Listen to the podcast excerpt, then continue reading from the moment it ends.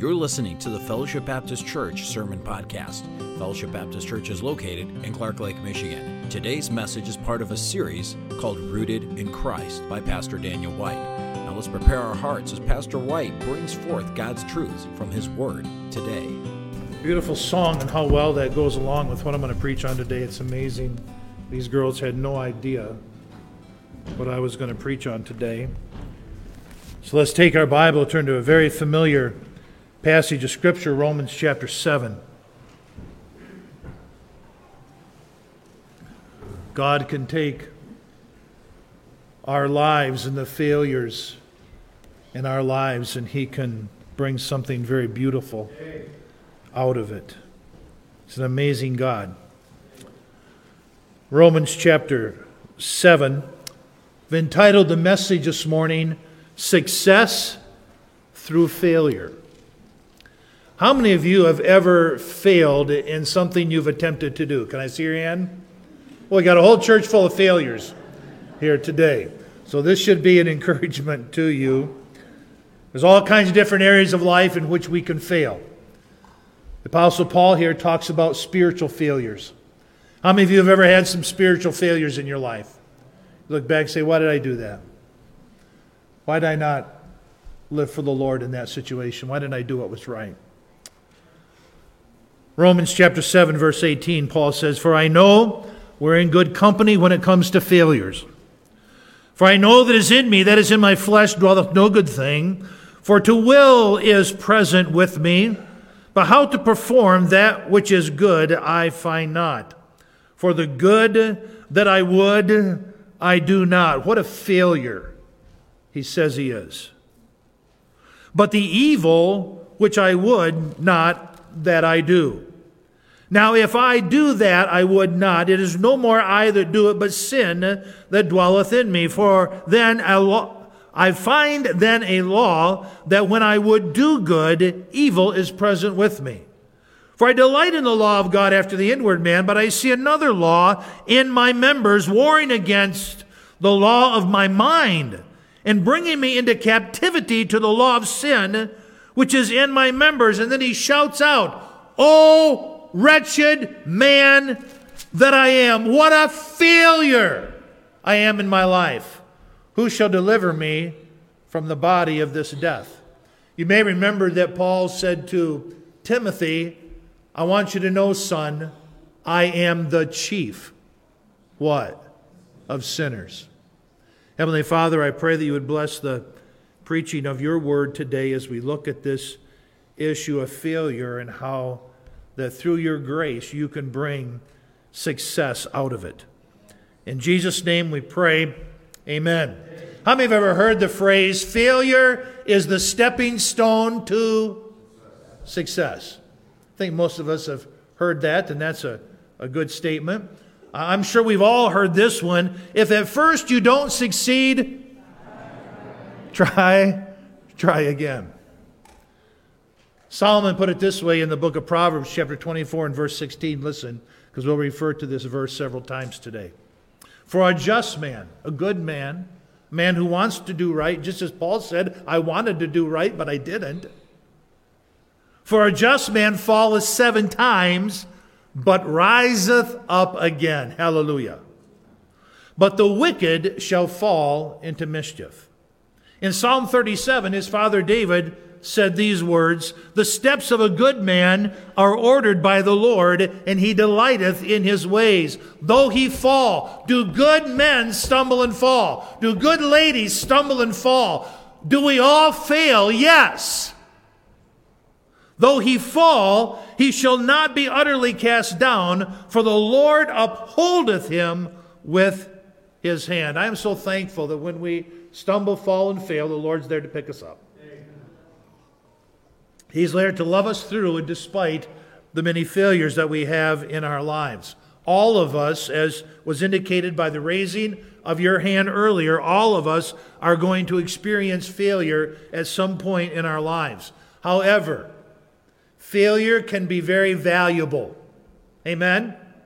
It can be very valuable. Now, none of us like to fail, but failure can be very vulnerable, excuse me, very valuable learning experience if it keeps us from repeating the same mistakes over and over again. That is, we need to learn from our failures. Throughout the book of Proverbs, Solomon addresses a fool. Over and over and over again, he talks about the fool and he talks about going through the stage of being a fool and progressing on to being a scorner. But he has a lot to say about a fool. A fool is someone who is so full of pride that they just will not admit when they're wrong and when they have failed. They have a tendency to blame others and not take responsibility for their own personal failures. So, the book of Proverbs, Solomon speaking, the wisest man that ever lived, under the inspiration of the Spirit of God, says a fool is someone who is unwise. That's pretty obvious. A fool is someone who lacks common sense and good judgment. They reject the truth, they scorn the truth, they turn away their ears from the truth because they are wise in their own eyes. They reject godly counsel and advice, they refuse to learn from their own personal failures.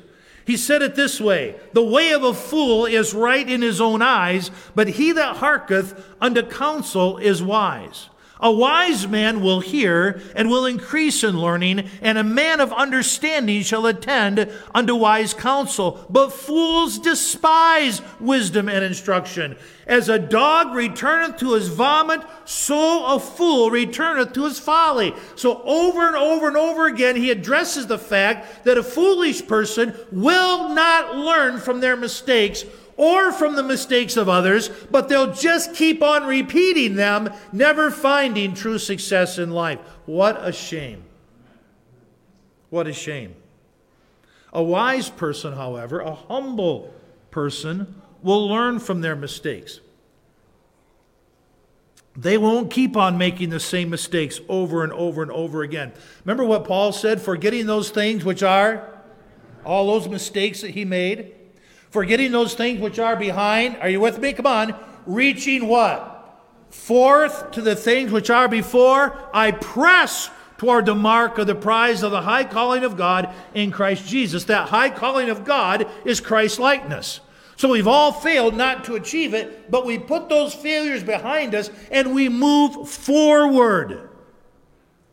Proverbs 11, verse 2 says this When pride cometh, then cometh shame, but with the humble is wisdom. Revelation 3:19. Jesus said, "As many as I love, I rebuke and chasten. Be zealous therefore, and what? Repent." A wise person will recognize their sin, will recognize their personal failures in their lives. When God brings it to their attention, they're not going to excuse it. They're going to accept responsibility for it. They're going to repent of it, but then they're going to what? Move forward, learning from the failures that they have just committed. Now, I believe this with all my heart that determination and failure will lead to success. Determination and failure will lead to success. If you fail, which you will, but you are determined to learn from your failures, you are going to be successful in life. Give me an amen. So, determination and failure will eventually lead to success if you respond to it correctly. How many have ever heard of Thomas Edison? Only half of you have ever heard of Thomas Edison? The rest of you must be millennials.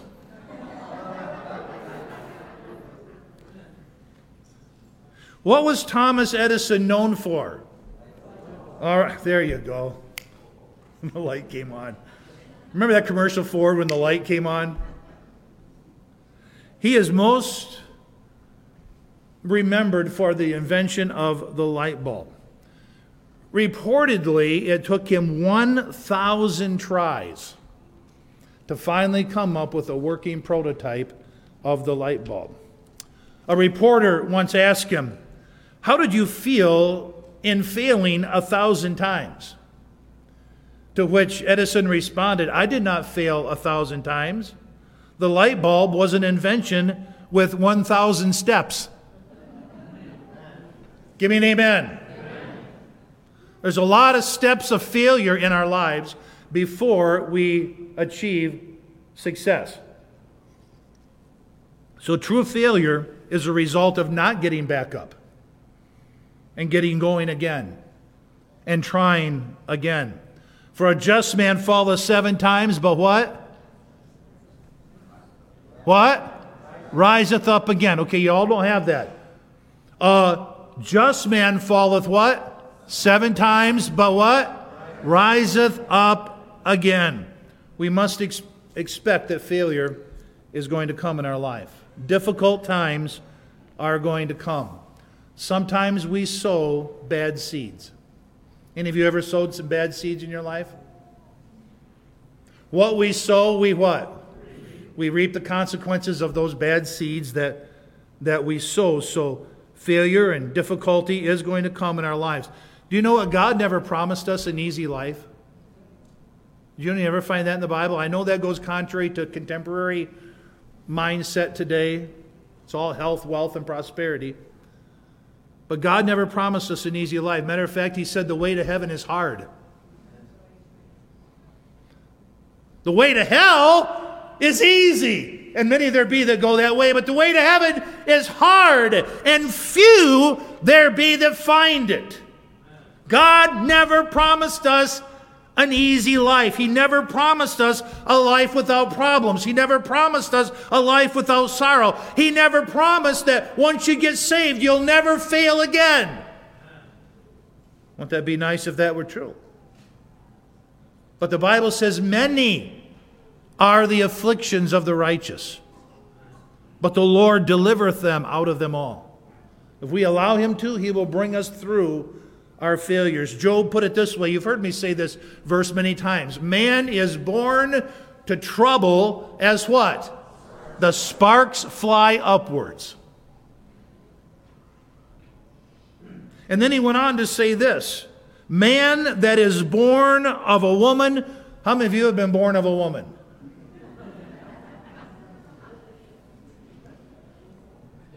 Today you don't know what's going on out there, do you?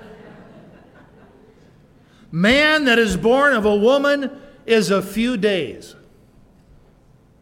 We don't live very long in comparison to eternity. Look how quickly life passes us by. Desiree came up to me, or Desi came up to me Wednesday night. I said, You going to be here Sunday? She goes, I know I'm going back home. She said, Pastor, you realize my son is going to graduate in five years? I was like there when she was born. This could not be. But life comes and it goes.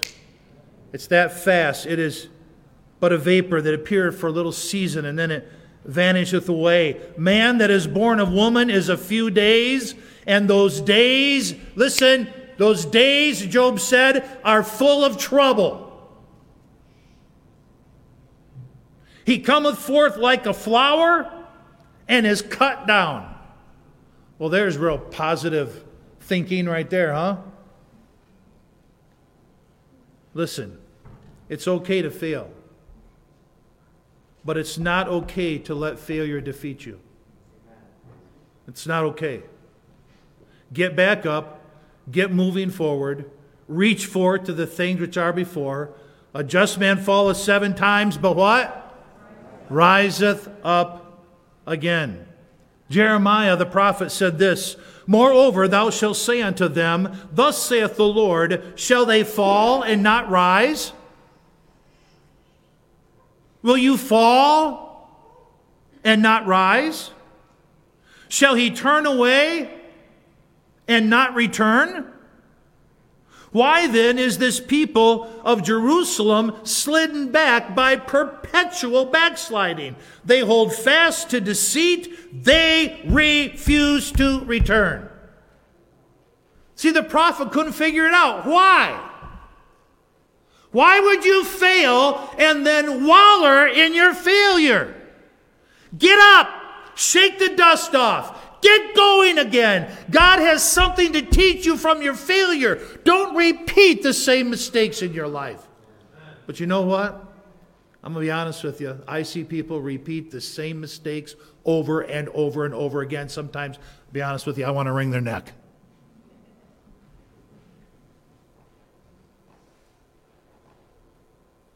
Paul said it this way We are cast down, but we will not be destroyed. We are cast down, but we will not be destroyed. We are living in a day and age, in a culture. I just, I, I cannot believe how things have changed before my very eyes. I, I just, sometimes I can't even wrap my mind around how quickly we have departed from the truth of this book. But it's been in the works for a while, I guess. But our culture, no one is allowed to fail anymore or to be called a failure. You can't do that. I was reading this one article. It's kind of a lengthy article. I'll just hit the highlights of it. But it was this uh, mom in New Jersey, New Jersey. She was so upset because her daughter was cut from the cheerleading team. So she goes into the high school and she throws a fit that her daughter did not make the cheerleading squad. The name of the high school was Hanover Park High School in New Jersey. So the cheerleading coaches had to get together and discuss the thing because mom had thrown a fit. And so the athletic director got involved and they decided to change their policy. So now whoever wants to join the cheerleading team can join the cheerleading team. There'll be no more tryouts. Can I tell you something? Some of those women you don't want on that cheerleading team.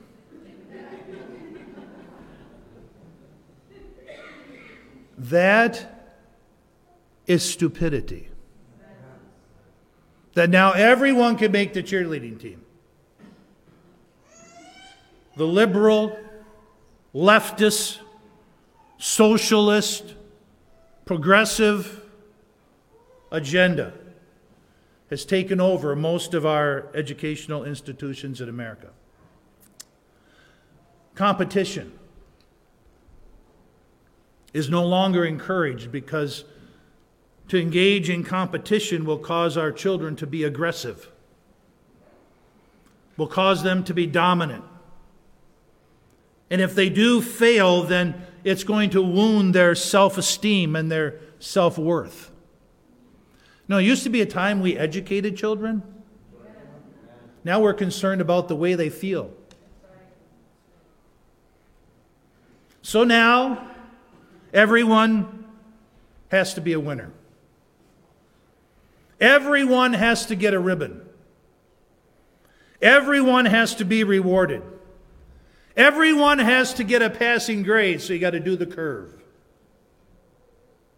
No one is allowed to fail anymore. You know what my Bible says? Whatsoever thy hand findeth to do, what? Do it with all thy might. You put your whole effort into doing it and being successful. Then there's other parents, like myself. What are you laughing at? Am I that out of touch with reality? But there's other parents who believe that competition is good. I believe that it's good. I believe it motivates our children to success. And I believe in competition, someone does lose. There are going to be losers. But it prepares our young people for the realities of adult life. Not everyone is a winner. Not everyone gets a ribbon. Not everyone gets rewarded. Sometimes you even get fired. You're fired. Right? That's the real world. So let me give you some. This is my personal observation as I was thinking about this message today.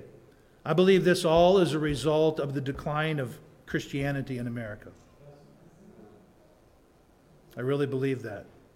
The departure from what we're talking about here today. We've removed the Bible, we've removed biblical teaching from our classrooms, and we have now increasingly become a socialistic, yes, snowflake nation. How many have ever heard that phrase, a bunch of snowflakes? Kind of wondered where that came from, so I, I looked it up. You know how snowflakes, as soon as they hit your finger, they'll melt? Oh! So here's a short little article. It says, The Snowflake Generation. The snowflake generation is a narcissistic term used to characterize young adults of the 2010s as being more prone to taking offense and less resilient than previous generations, or as being too emotionally vulnerable to cope with views that challenge their own or to which they disagree. The term snowflake has also been used to refer to children raised by parents who have given them an inflated sense of their own self uniqueness. Because these young people have been allowed to have their own way and have never been allowed to fail or have their views challenged, the only way they know how to combat opposing views is to either shut them down or respond to them with violence. We see this in our colleges and universities today. Yes or no? Yeah, pretty accurate article here. Poor parenting is a result of pampering children, never holding children accountable for their actions, always agreeing with the child, taking the child's side on an issue, believing that the child would never lie or do anything wrong, never allowing the child to fail, etc. How many remember this? When you got in trouble at school, you did not want to go home and tell mommy and daddy about it. How many remember those days? Because if you went home and told mom and dad that you got in trouble at school or you had a note, you conveniently lost the note. Why didn't you want to tell mommy and daddy about it? Because another discipline was going to come. How many, come on, show me your hand. How many remember those days? Those days are gone. You get in trouble in school, you come home and tell mommy and daddy. Mommy and daddy are going to go down to the principal or superintendent's office and they're going to throw a fit. It's exactly what they're talking about right here in this little short little article. All of this has resulted in colleges and universities establishing safe places where college students can go when they get easily upset or offended.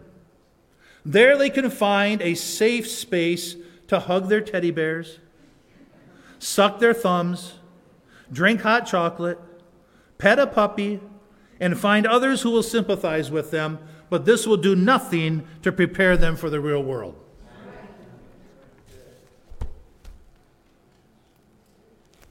You know what Paul said to Timothy?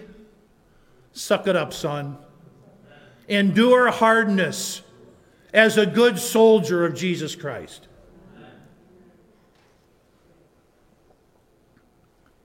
There's a phrase that I use, and I know some of you, you don't like it. Get over it.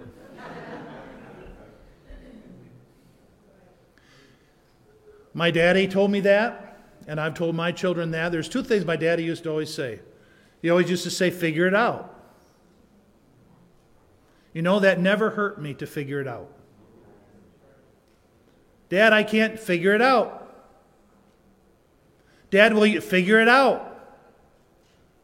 And then when I couldn't, when I really, really tried and couldn't figure it out, he'd help me figure it out. But he wanted me to figure it out. And the other thing he would say, Dan, just get over it.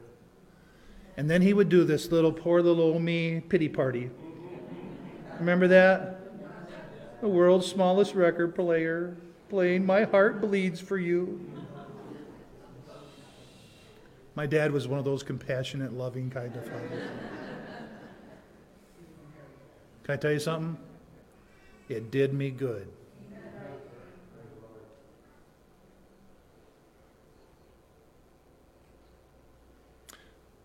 David said to Solomon as he was drawing his last breath, he said, Solomon, show thyself to be a man. Alexander Hamilton. How many have ever heard of him? He was an American statesman. He was considered one of our founding fathers here in the United States. He was very influential interpreter and promoter of the U.S. Constitution. He founded the nation's financial system, and he was the first United States Secretary of Treasury. This is what Alexander Hamilton said. Are you with me? We need to listen to our founders. He said, What has made America great? And I'm with our president. Let's make America great again. He said, What has made America great are two principal things. Number one, Christianity. The Christian faith has made America great. So, what do we see under attack today? The Christian faith. Why? Because the Christian faith undermines everything that the socialists are trying to accomplish in our country. He said, number two is a constitution formed under the principles of Christianity. So these are the two things that have made us great as a nation. Noah Webster. Let me know who he is. He's been called the father of American scholarship and education. He was a prolific author. He published numerous newspaper articles in his day and political essays. He wrote several textbooks. He served on the Connecticut House of Representatives and founded the Connecticut Society for the Abolition of Slavery in 1791. He was a devoted Christian. He was a lay preacher who would go around the country preaching about the need to Christianize our nation. That was Noah Webster. Of course, we know he gave us our dictionary. And if you have an unabridged Noah Webster's dictionary, which I have now, everybody has it on computer, but I had it, it's about that thick. If you drop it on your toe, you're going to lose your toenail. Okay? But in there are refer- theological references over and over and over again, along with Bible verses. This is what he said. In my view, the Christian religion is the most important and one of the first things which all children under a free government ought to be instructed in. No truth is more evident in my mind. And this man had a mind. No truth is more evident in my mind than that the Christian religion must be the basis of any government intended to secure the rights and privileges of a free people. Let it be impressed on your mind that God commands you to choose for your rulers just men who will rule in the fear of God. Let me tell you, we need to get back to our founding fathers' faith.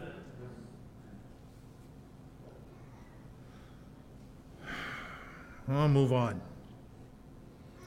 Sooner or later, every one of us are going to experience failure in our lives. Some small, some large. As I thought about our fellowship here this morning,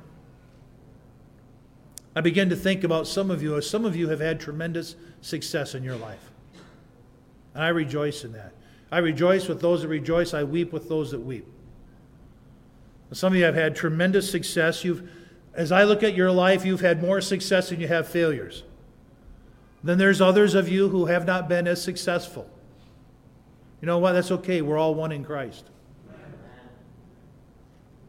And I've often said to you, I preach more from failure than I do from success. I wish I could stand up here and preach a message, say, Boy, do I got this one down.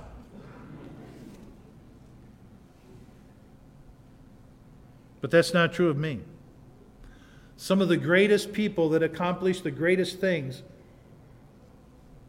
in life were tremendous failures. Probably the greatest example that I have come across is that of Abraham Lincoln, who was so persistent and so determined he would not allow failure to keep him down. It's an amazing life story. Lincoln was born in poverty, faced defeat throughout of his, out his life. He lost eight elections. Twice he failed in business. Once he had a nervous breakdown. He could have, he could have quit many times, but he didn't quit. And he became, I hate to almost say this, one of our greatest, let me put it this way, probably our greatest president in the United States. To me, he was a champion. And you know, he, you know why he was a champion? Because he never quit. He never quit. And so just let me give you a quick sketch of Abraham's Lincoln life. In 1816, his family was forced out of their home because of a land dispute. They lost their home. His father was then able to secure a small little farm, and there he worked, supporting the family until he turned 21 years of age. In 1818, when he, was so, he had such a close relationship with his mother, his mother passed away. In 1831, he failed in his first business. In 1832, he ran for the state legislature. He lost. In 1832, he was fired from his job. He wanted to go to law school, but they would not accept him. In 1833, he borrowed some money from a friend and began a business, but by the end of the year, he was bankrupt. He spent the next 17 years of his life paying off the debt. In 1834, he ran for the state legislature, and this time he won. In 1835, he was engaged to be married to his sweetheart, but she died, and his heart was broken. In 1836, he had a total nervous breakdown and was in bed for six months. In 1838, he sought to become Speaker of the House of Legislature, but he was defeated. In 1840, he sought to become an elector, he was defeated. In 1843, he ran for Congress, he was defeated. In 1846, he ran for Congress, and this time he won. In 1848, he tried to become reelected to Congress, but he lost. In 1849, he sought the job of land officer in his home state, but he was rejected. In 1854, he ran for, this, for the Senate of the United States, but he lost. In 1856, he sought the vice president's nomination at his party's national convention, but he only he received less than 100 votes. But in 1860, he was elected President of the United States of America. Can I tell you something? That's an incredible story of a man who faced failure. He fell many more times than seven, but he got back up and got going again. There are so many other examples from history of people who failed but became successful. Did you know that Albert Einstein, he failed math class in high school?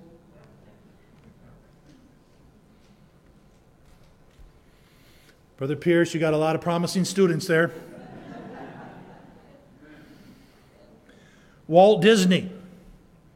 In one of his first jobs, he was fired from the uh, Kansas City Star, and according to the editor, he fired him because he lacked imagination.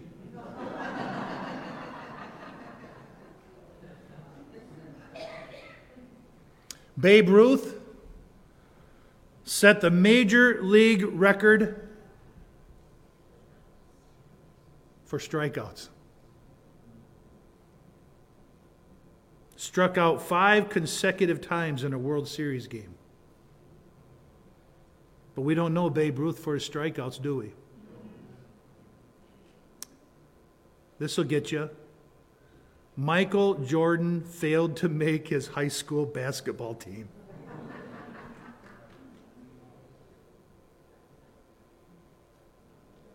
That blows me away. Bill Gates suffered failure in his first business endeavor, but he went on to be the founder of Microsoft and today is considered one of the wealthiest men in the world. And he attributes the success of Microsoft to his failure in his first business adventure. Henry Ford, founder of Ford Motor Company, one of the most successful automotive companies of all time. But what most people don't understand is that Ford failed twice went in bankruptcy twice trying to get his car company up and running. Lucille Ball. How many like I Love Lucy? Oh, come on. I'm going to altar call right now.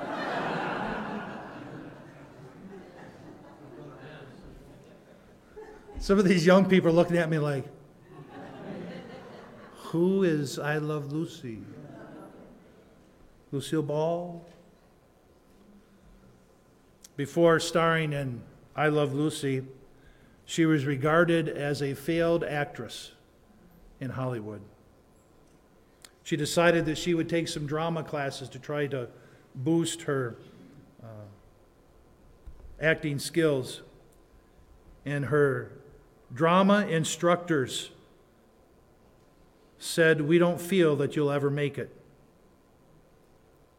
You should try another profession.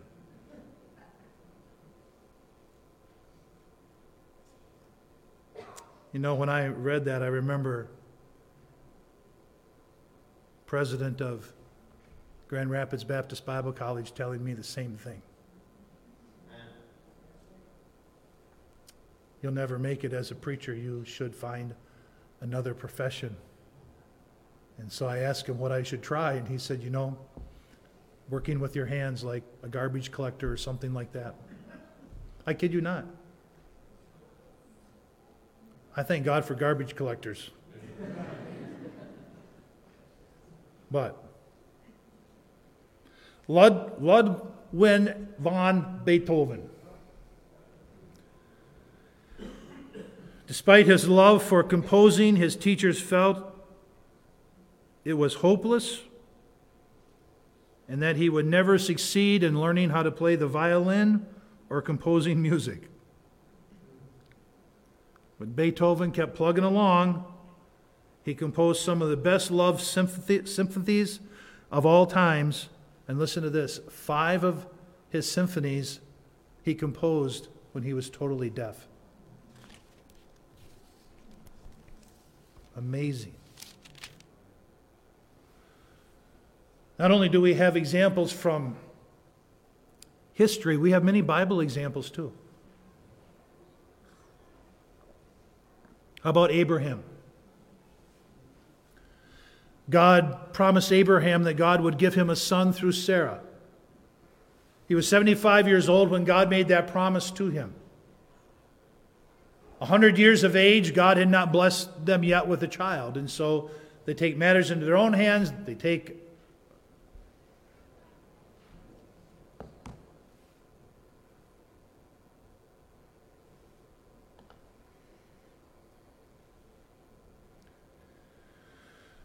They take Sarah's handmaid, Hagar, and they have a child by her. I tell you something, tremendous mistake.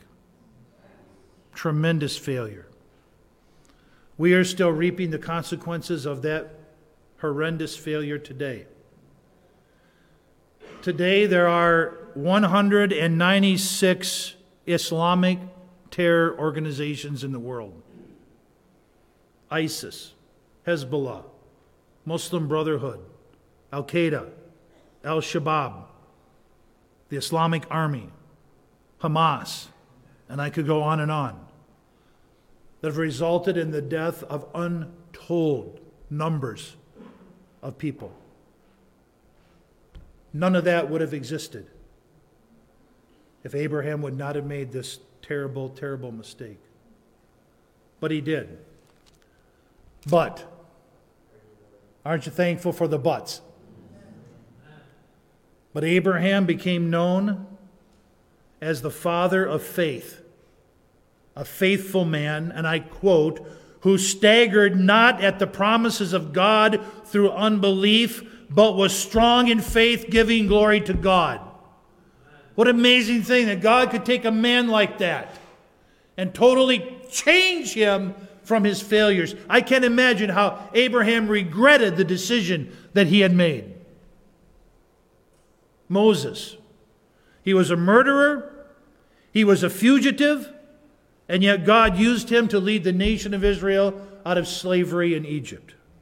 King David committed adultery, had the woman's husband killed, but became a man after God's own heart. Peter denied the Lord three times, but after the death and resurrection of the Lord Jesus, he became the leader of the twelve and opened the door of the gospel to the Gentiles. Thank God for that. Saul was a persecutor of the early church, consented to the murder of many of Jesus' followers. But after meeting Jesus on the road to Damascus, he became the greatest missionary, evangelist, theologian, and church planter that the world has ever known. Jesus. Multitudes followed him, and multitudes forsook him. Hanging on the cross, he had one disciple who stood at the foot of the cross. Many would consider the life and ministry of Jesus a complete failure. But hallelujah, he's a risen Savior. Amen. Failure is something we are all going to experience. It doesn't discriminate by wealth, by our status, by our education, or our influence. We will have vocational failures, we'll have relational failures. Breaks my heart whenever there's a relational failure. We will have physical failures, thorns in the fleshes. Thorns in the fleshes? Guess I'm preaching on failure today. There will be spiritual failures. Paul said to the Galatians, You were running so well. What hindered you? What tripped you up? What caused you to fall?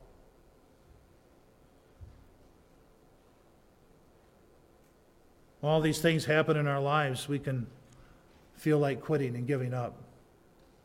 Church family, don't ever quit. Don't give up. Give me an amen. amen.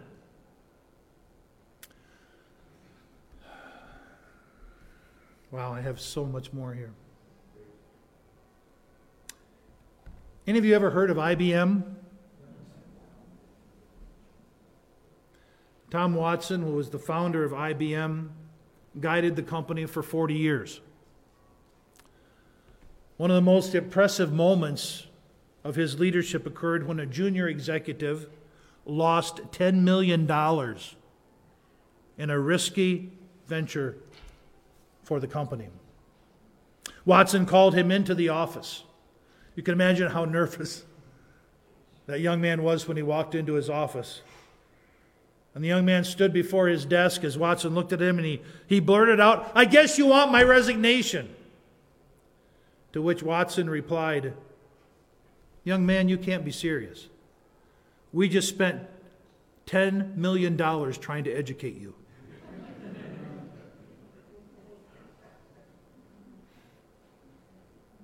Mistakes can be our greatest teachers. Valuable lessons will be learned if you allow them to. You know how hard it, how hard it is for me to skip some stuff that I think is so good. I'm going to end with this. I want to read this. Bear with me. I read this little article. George Frederick Handel. In the early 1700s, Handel literally held the world in his hands as the greatest writer and composer of his day. But in 1740, things went sour for him, and within two years, he was penniless and was a beggar. He was struck with the palsy in one leg and wandered the streets of London, a pathetic sight for all to see. One day, a well known writer came to him and laid a manuscript before him and said, I believe music ought to be written to these words. Handel's first response was he didn't want to do it. He had experienced enough failure in his life, he was not going to try anymore. But when he read the manuscript, he was moved by one passage. He is despised and rejected of men. Looked for one to have pity on him, but there was none, neither found he any comfort in them. These words spoke to the heart of Handel. And he continued to read until he came to these words I know that my Redeemer liveth. For the next 21 days, with almost no sleep, he composed the music to go along with these words. In his diary, he wrote, I think I see heaven before me and a great God standing and watching over me. When finished, it was performed at the London Symphony Hall, and King George II heard for the first time the piece that we know today as the Messiah.